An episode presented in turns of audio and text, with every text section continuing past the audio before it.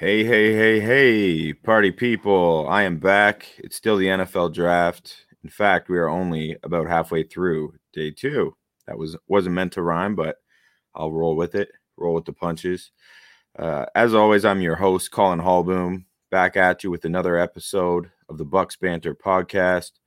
If you haven't checked it out yet, we did a live broadcast last night. I was joined by Bo Danyard and Scott Capron.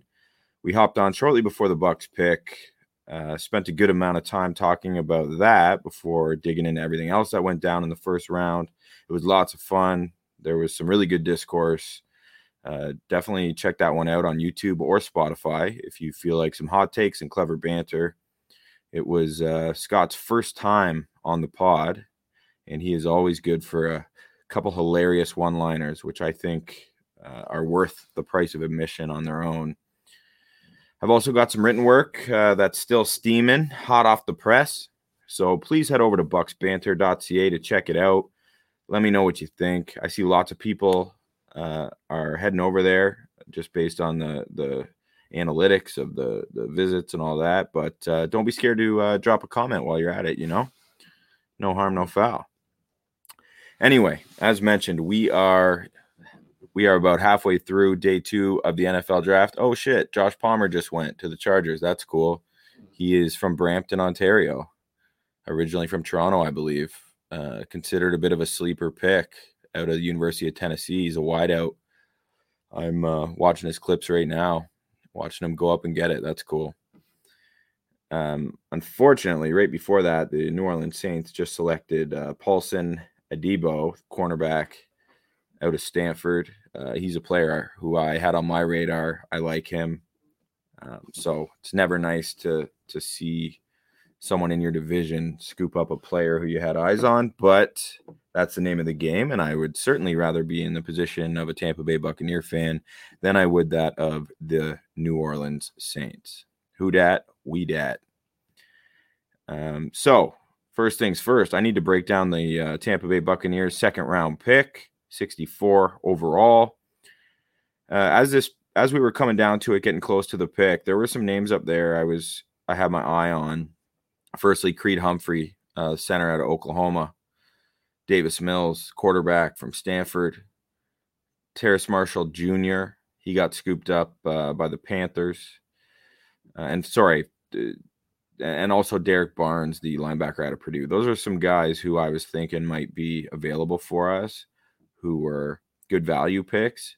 Unfortunately, I just mentioned Ter- Terrace Marshall, Marshall Junior went off the board to the Panthers, and then the pick before us, the Kansas City Chiefs addressed another hole in their offensive line. They took Creed Humphrey, which kind of sucks, but is what it is. We had our shot at, at uh, my favorite quarterback left in the draft, outside of those top five guys who all went yesterday in round one, uh, and that's Davis Mills. He's just, he was the number one quarterback prospect coming out of high school, dealt with some injuries at Stanford, playing for David Shaw and those guys in the Pac twelve. Um, I watched his pro day start to finish. Not like that is an important thing to go by by any means, but I, but I was really blown away with how good he looked, how sharp he looked, like totally in the same movement skills, arm talent, accuracy um, as, as those other guys at their pro days. So, just for a little point of reference, he was someone I would have been super excited to see the Bucks take with that sixty-fourth overall selection. However, they went with Kyle Trask, local guy. Lots of um, lots of Buccaneer fans are happy about it, uh, as Florida Gator fans, I'm sure. Whether or not they're willing to acknowledge their bias in the matter, I, from an objective position here over in Canada, can say I think that is the case. Um, I'm not a big fan of Kyle Trask. I'll come out and say that. I was uh, talking with my cousin John, who's a huge football guy, especially big S E C guy. He's like my S E C source.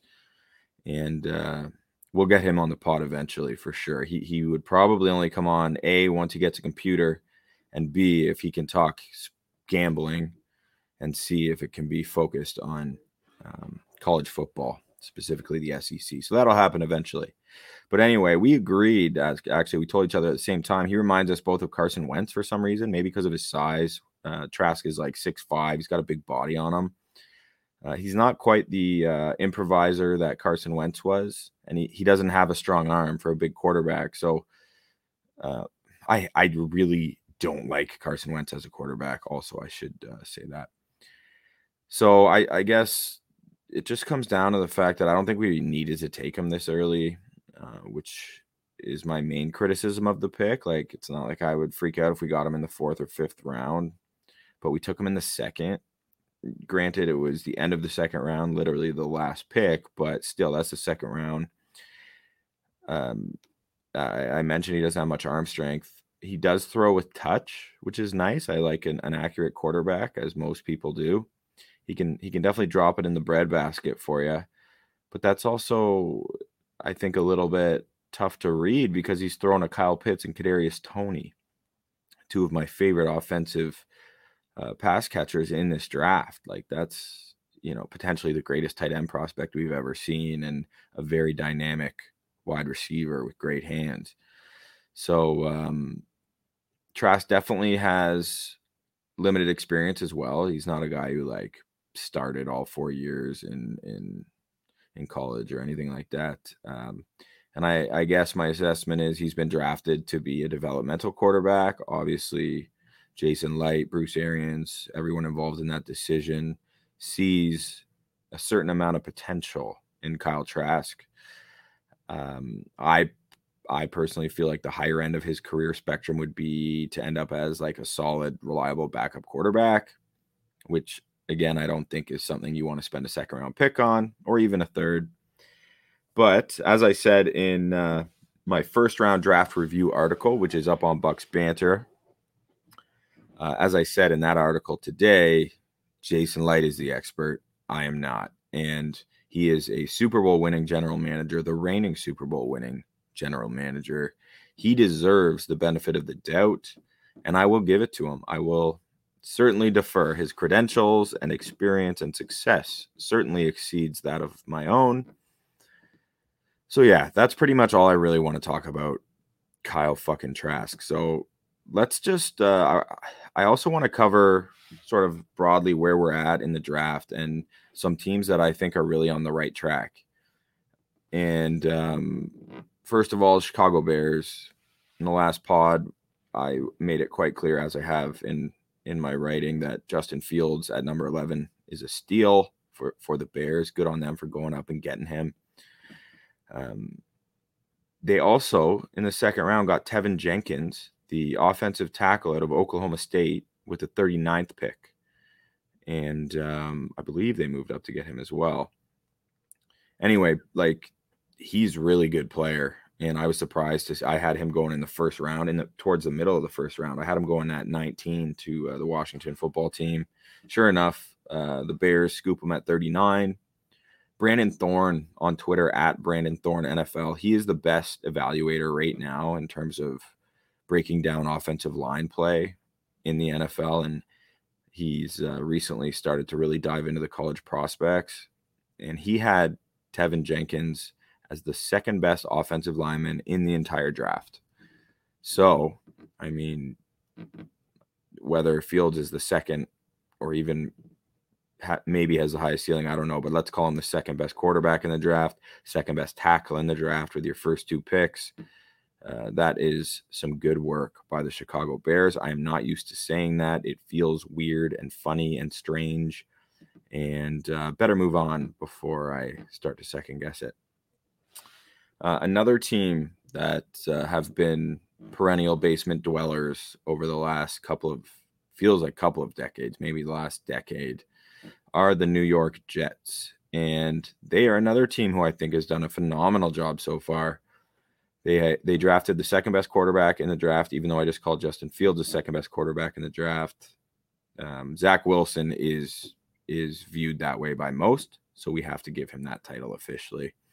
Uh, and he's he I, I really like Zach Wilson. He has incredible arm talent and apparently all the intangibles, according to all the evaluators and uh, G Ms who have met with him, teams. They also grabbed the best offensive line, interior, pardon me, interior offensive lineman in Elijah Vera-Tucker out of U S C. Um, unless you happen to be someone who views Rashawn Slater as an interior offensive lineman, which most people do not, with the exception of John Ledyard, my guy John Ledyard over at Pewter Report. Um, and then they went and got a top five wide receiver in Elijah Moore, many people's fourth overall receiver, who somehow slipped into the second round. So, I mean, to summarize that, they landed two Elijahs and three first-round talents within the first thirty-four picks of the draft. And there's, of course, thirty-two teams. So that is certainly making the most of your opportunity. Good job. Really nice work by uh, General Manager Joe Douglas and the New York Jets. Not only did they they draft their franchise quarterback, and I am convinced Zach Wilson will be a, a, a franchise piece. I think he's going to be a lot more successful than Sam Darnold. But to ensure that happens, Joe Douglas has put some pieces in play right away who are going to help him on the offensive side of the ball in Elijah Vera-Tucker, Vera-Tucker, and Eli- Elijah Moore.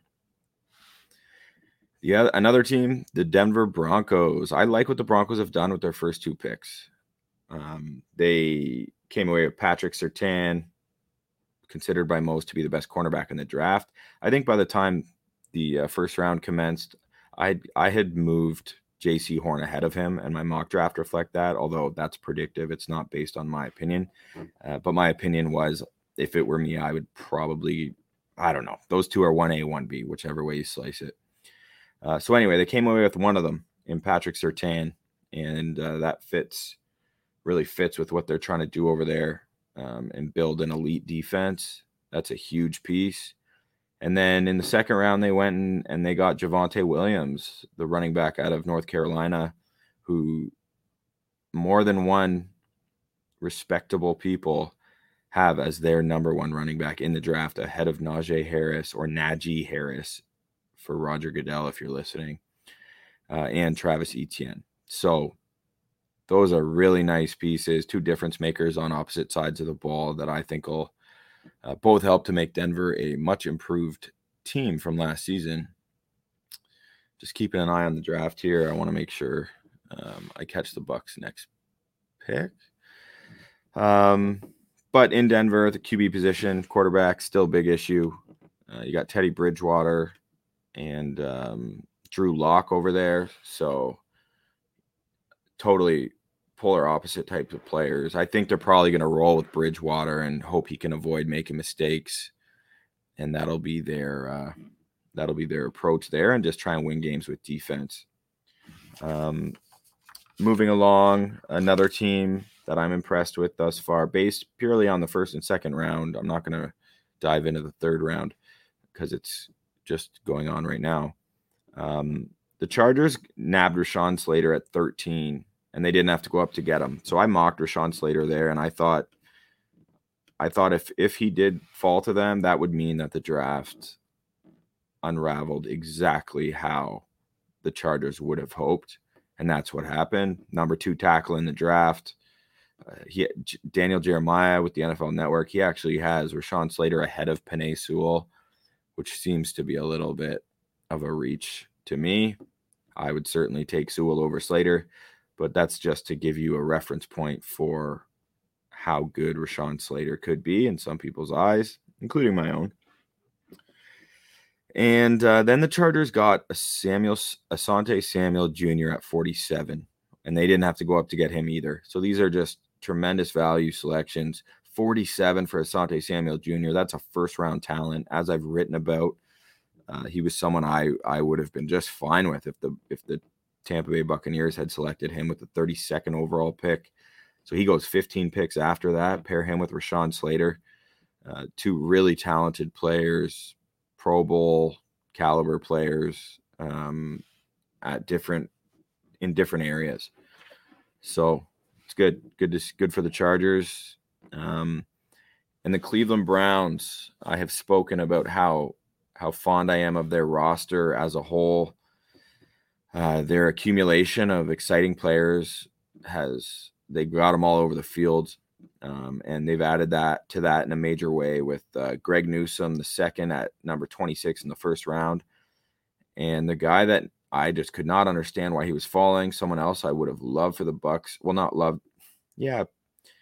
I couldn't believe he was there at thirty-two, let alone twenty picks later at fifty-two. And that's Jeremiah Owusu-Koramoah. Damn it, I've nailed this every time I've said it, and now I decide to mess it up. Jeremiah Owusu-Koramoah, J O K. Uh, I recognize that um, I recognize that the Browns have all this talent, but I do still think that um, in general, it's going to they, they need Baker Mayfield, and I don't think he can have – he's got to really take the next step this season in order for them to be elite. But on paper, that roster is as close to the top of the league as as it is amongst, you know, Kansas City Chiefs, Tampa Bay Buccaneers, um, those types of teams. So if you're a, if you're a fan of the Brownies, I have some friends who are who are fans of the Browns. I know they're feeling good, and I would be too. I'd be feeling really good. Not only did like their cornerback duo is phenomenal now, throwing Newsom into the mix, and they needed a linebacker, and they come away with J O K. I'd say they'd be they'll be A-OK. Sorry, I am a dad, so I can get away with those types of jokes, right? Um, okay. Hate to say this one. I, I absolutely hate it. It burns me up. But the Carolina Panthers have done a nice job so far. They took J C Horn, a stud. I already talked about him, one A and one B with Patrick Surtain. They took him in their with their first pick, and in the second round, they grabbed Terrace Marshall Junior out of L S U, and he a lot of people had him in, in the first round as well. I did not in my mock draft, uh, but I think he's a really nice fit in terms of their receiving core in Carolina. Marshall is more of a prototypical receiver that they compare with uh, Robbie Anderson and D J Moore, those burners. They're like smaller burners, you know, of the like Brandon Cooks mold. It's like they're small, but they're not just like slot receivers. They're guys who are serious deep threats. So throw a guy who can catch the ball all over the field and run sharp routes. He has got a ton of talent. Terrace Marshall Junior is a good pick for them. So they're two for two as well. So those are the teams that have really jumped out at me in terms of making the most of their opportunity here at in the uh, twenty twenty-one N F L draft. Uh, I love, I just want to talk about the broadcast for a moment. Um, there's obvious. It's obviously you can watch it on A B C or E S P N, or you could watch the feed on the N F L Network. Now, in terms of the E S P N feed, I love Louis Riddick and I respect Mel Kiper's grind. Um, but if you're not watching the N F L Network for your draft coverage, then you are, in fact, making a mistake. I just say this primarily for the technical content that's presented in the broadcast at N F L Network. Um, But there were a couple comments tonight that made me laugh, and I just kind of jotted them down because I thought it was funny, uh, which I didn't expect. Uh, Daniel Jeremiah, when describing uh, Jeremiah Owusu-Koramoah's propensity for making big plays in coverage, he says, "I call them splatter shots." And I just kind of made me feel strange hearing Daniel Jeremiah say that. I don't know. Maybe that's a personal problem, but I laughed. I laughed. Kind of made me... Made me gasp for a moment.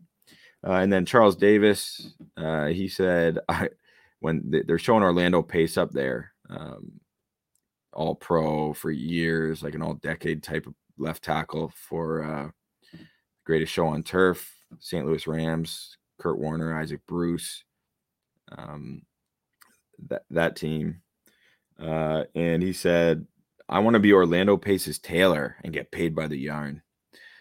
So, yeah, nothing, nothing, nothing super hilarious. I wouldn't take it to a stand-up routine, but uh, those boys showing a little personality as we as we move along in the draft weekend. I thought that was uh, worth noting. Maybe not, and you've turned the podcast off by now. I don't know. Um, yeah, I, I also want to talk about uh, just I, I already mentioned J O K falling. Tevin Jenkins, I wouldn't say fell that far into the second round. Uh, but the other, the big one that really, really shocked me was Trevon Moehrig, uh, the safety out of T C U. I thought he was hands down the best safety in this draft, and I didn't think it was particularly close. I was very surprised to see him not get scooped up in the first round on Friday night, Thursday night, pardon me. Um, but then uh, two safeties come off the board in, in round two before him in uh, Javon Holland out of Oregon. The Dolphins picked him, and Richie Grant out of the U C F went to the Falcons. So that really shocked me. Um, And anyway, the Raiders end up scooping Morrig up at uh, forty-third with the forty-third pick. And I, I must say that I really ripped on Mike Mayock uh, pretty badly for drafting Alex Leatherwood at seventeen in our our live show with Scott and Bo uh, last night. Um, but then he ends up getting Morrig at forty-three, which is an absolute steal. So he really balanced that one out. And uh, I've got to say, in his defense, if you told me before the draft that the Raiders uh, were going to land Morrig and Leatherwood with their first two picks, I would have had absolutely no issue with it. I just would have expected uh, Morrig to be the first pick and Leatherwood the second, but when it's all said and done, it doesn't make a difference. So Mayock covered his ass there, and I'll uh, I'll give him some props for that one. And um, just uh, like day one of the draft, uh, the first round really established a theme, which Bo Dam brought up Uh, in our previous episode, in terms of uh, reuniting college teammates in the N F L. And he listed a whole bunch, some, but uh, that definitely continued into day two. So like, just to name a couple from day one, you had uh, Travis Etienne jo- joining Trevor Lawrence with the Dolphins. You had Jalen Waddle reuniting with Tua Tagovailoa with the Dolphins. They like, uh, they like good college teams, eh? Good for them. Um, speaking of which, you had Jamar Chase reuniting with Joe Burrow in Cincinnati. And then early on in the second round, like right away within the first ten picks, you had Landon Dickerson joining Devonta Smith in Philly and Christian Barmore joining Mac Jones in New England. So that was also continuing along that theme of it's, it's become clear that, uh, people like to reunite college teammates. I guess the continuity and team chemistry is a real thing. As I look over and see uh, De'Ami Brown, the receiver out of North Carolina, was just picked in the third round, number eighty-two. Still a little bit away from the Buccaneers pick. I was hoping we might catch it live, but I kind of scooted through all my notes here that I wanted to talk about. So might not catch that one live, but I'll I'll certainly be Uh, coming back on for another podcast to discuss whatever it is the Bucks do with that pick. Um, maybe maybe it's a good chance I should just kind of revisit my mock draft, because I didn't we didn't talk about that a ton, but I put a lot of work into creating my mock draft, and I went ahead and, and altered it to make a two point oh um, on Thursday morning. Uh, one, two, three, four, five, six, seven. So I went ten for thirty-two. So I got, that means I matched ten players to the correct team. All of those were in the in the correct spot as well, correct number, with the exception of Devonta Smith, because the Eagles moved up two picks to take him in their trade with the Cowboys amidst that little cluster of N F C East teams that were selecting ten, eleven, twelve. Uh, but I'm counting that one. I mean, uh, you can come at me if you want, but I said the Eagles were going to draft Devonta Smith, and they did. So that counts. Book it. Swish. Oh, that maybe that one rattled around the rim.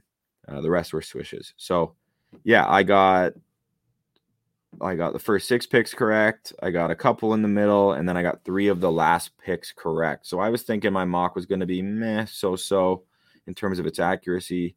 Uh, but those last six picks really saved me when I nailed um, both of the – both of the Ravens picks, uh, their first at twenty-seven. I had them taking Rashad Bateman from Minnesota, the receiver. They did that there. And then uh, just four picks later, they went ahead and took Jason Owe, the uh, edge rusher out of Penn State, which I also had. And uh, it was cool that I uh, got the got the Bucks pick correct. The last pick of the first round, I had them taking Joe Tryon, um, similar to Jason Owe, but uh, edge rusher. He's out of Washington playing in the Pac twelve. He, he uh, we, we talked about this already, so I don't need to get into Jason Owe anymore, but those Buccaneer, uh, Jason Licht sure loves those uh, Washington Huskies on along the D line. Of course, we have Vita Vea playing that nose tackle position for us. And uh, Lord knows Bucks, Bucks fans appreciate his presence. So let's hope that Joe Tryon can, uh, can emulate Vita Vea in terms of being effective and just doing what it is he's done to get himself this far in his career. And we got to trust that uh, I think with the players surrounding try on in Tampa Bay. Um, those edge rushers he can learn from in Jason Pierre-Paul and Shaq Barrett. And then even the guy, even the D tackles, you know, you got some real good vets there with Ndamukong Suh and the aforementioned Vita Vea, not quite a vet yet, but he's there. And then Will Golston, I think one of the most underrated Buccaneers over the course of the last five years. Um, Will Golston's tough guy in the middle. Uh, you got Nacho, Nacho in there, vocal leader amongst the defensive line. Man, I am pumped up. I can't lie. I love our Buccaneers. I love our roster. I love everything about it. And, um, but yeah, this is draft week. So of course I'm, I'm spotlighting the Buccaneers and everything that they do, but uh, I'm really trying to focus on the draft as a whole. It's one of my favorite things, my favorite times of the year. And um, so, so I'm trying to really, really give that overall perspective of how things are playing out for different teams and try and be a little bit objective. And of course, when we're talking about the Bucks, we'll be talking about the Bucks. So anyway, uh, I think that's really all I need to say in my little brief review of the second round and how things have played out. I will be back on here at some point, potentially with some guests. Might have Scott, might have Bo, might have them both. Who knows? Who knows what the future holds? Just like the N F L draft, it's the same with Bucks Banter. I like to leave the audience uh, guessing a little bit. So thanks so much if you're tuning in, whether that be uh, on Spotify or on our YouTube channel. I really appreciate it, and uh, can't wait to chat with you or express some of my thoughts and opinions as it relates to the twenty twenty-one draft and beyond. So have a great evening. Peace and love. Colin Hallboom signing out.